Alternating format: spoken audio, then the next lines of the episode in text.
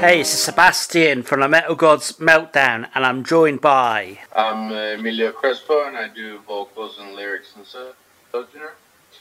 And I'm Mike Lamb. I'm a songwriter and uh, musician. Premonitions gets released in a couple of days. How are you feeling now? Release date is near. I'm feeling really good about it personally. I'm really excited to see what people think of it. We're pretty proud of this one. Yeah, definitely. It is an awesome album. It's the full package, even down to the artwork.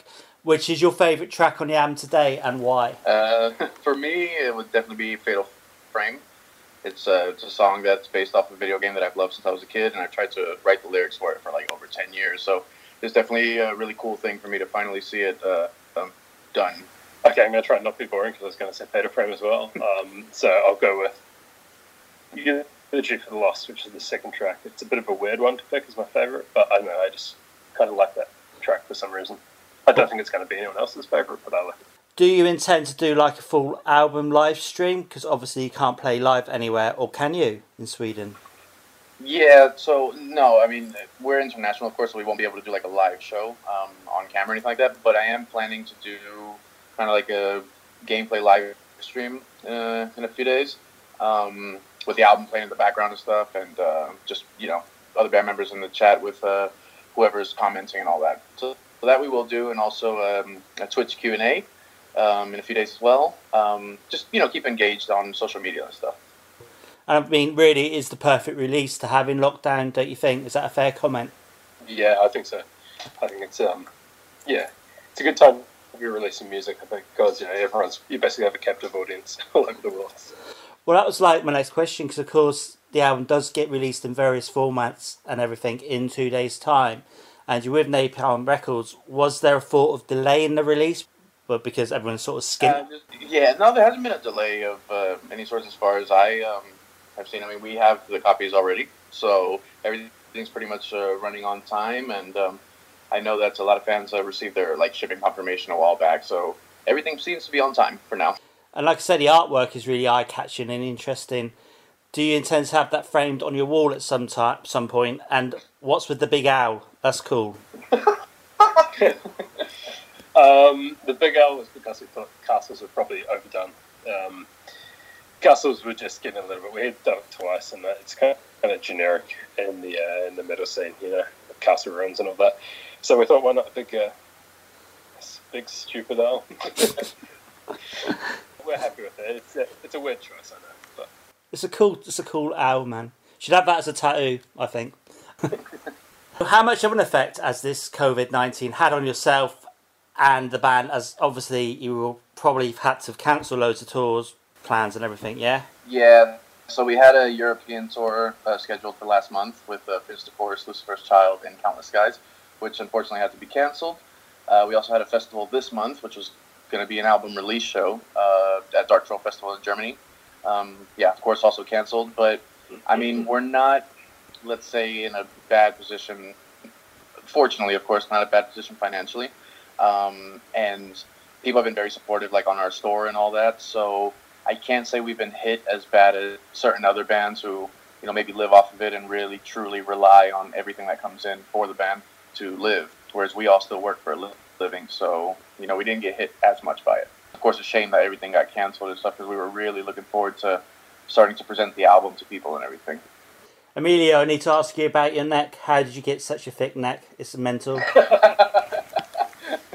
to be honest, I have no clue. Well, of course, I've gained a little bit of weight these past few years, but uh, no, I think it's also maybe. I actually kind of think it maybe could like because of the vocals and also like a lot of the headbanging live or when I've gone to shows as well. Like I'm just constantly windmilling, and maybe that's just the you know muscles in my neck bigger. I don't know. If one of the songs for the album could feature on a soundtrack or any film, cult TV series, which one would you choose? Oh, oh shit, that's a good question though. That's I like that. I, I, I can't imagine like a full song, um, like as like a let's say yeah for like a full scene or anything like that, but I can't imagine parts of a song. Like for example, again in Fatal Frame, which is my favorite one, there's these uh, this tremolo picking, which is just like very aggressive and kind of evil sounding. So I think that would be a really cool thing that could just pop up in like a, a really awesome like scene in a horror movie or something like that. You know, when something just drops or something, and then yeah, that tremolo starts to play. I could see that, for example. I mean, I'd, I'd have to go for uh, if I could get anything in Breaking Bad. Don't care what it is. Pick whatever you want. Uh, that show. I honestly, mate, I've watched Breaking Bad about four times. How sad is that? Oh man, so have I. Honestly, funny funny fact is uh, for every one of our albums going back to Empires, while I'm writing and recording, I have Breaking Bad playing in the background just with the sound off, and I'm not doing recording. So like literally that that show has been the sound, like the visual soundtrack for making every Sojourner album so far. Who was the last band you saw live, and how would you feel if you had to spend a year in isolation with them? I think it was well, yeah. We, we played in February at uh, Cernunnos Pagan Fest in France, but I actually, oh, I think I would say an Anomalie. Um, actually, you know what? It'd be cool to be a year in isolation with them because uh, a few of the guys are from Harakiri for the Sky, and we toured with them last year uh, throughout Europe and stuff. So it would just be a big party. last last band I actually travelled to see that we didn't play with, I think, was Coheed and Cambria, and I mean, I could spend any amount of time in isolation with those guys. They're one of my favourite bands. Can you give me four words to describe Sojourner? Uh, I'll let my take over this one for now. I gotta think. Really, really, really shit. no, um, epic, haunting. I'll I'll say melancholic, uh, pure, real, and awesome. When you were growing up, which bands did you have plastered on your walls? Uh, um, well, when I first started like doing vocals and stuff, I was, of course, like my gateway stuff was like the whole nu metal scene of the late '90s, early 2000s. So yeah, I guess you could say you know there was some. I was never really a poster guy, but there was at one point maybe a Korn poster, Marilyn Manson or whatever, uh, Linkin Park and stuff, but never really been a big poster guy.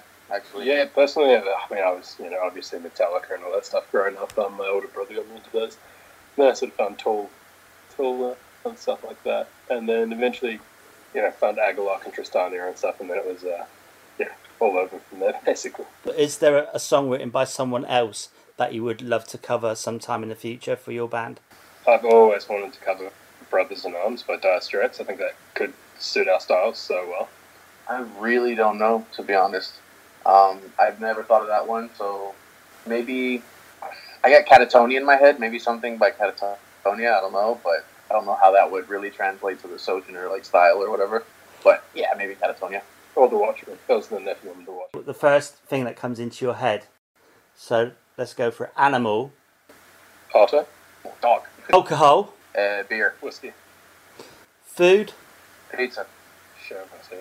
Pizza, yeah, but pizza, honestly, it's the first thing that came to my head too.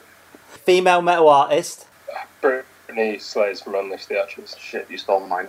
Okay, I'll just go. Um, damn, I can't. I- I'm totally blanking. I, let's just say Elize Ryd Amaranthe. I don't know.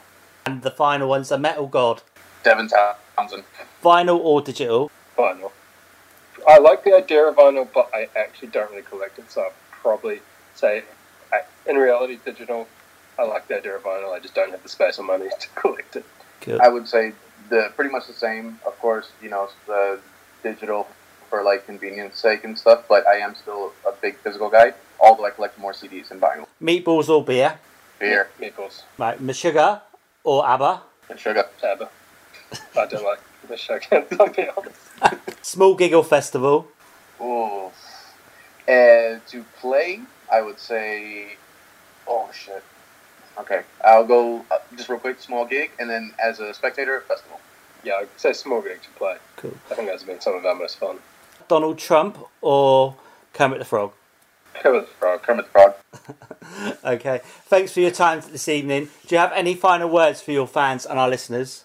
Well, first of all, thank you for the time and the, and the interview, and uh, of course to all of our fans and, and people that are just supporting. We appreciate it greatly because uh, aside from the a lot of hard work we put into it, it's also because of them that we've even been able to get to this point, and uh, it's just surreal for us to even be at this level. So just thank you to everybody, Yeah, and we really hope you enjoyed the album. Yeah, just thank you so much. That's Ex- awesome, and that was an awesome interview as well. Man. Maybe Crespo, I'm Mike Lamb. and you were tuned into Metal Gods Meltdown.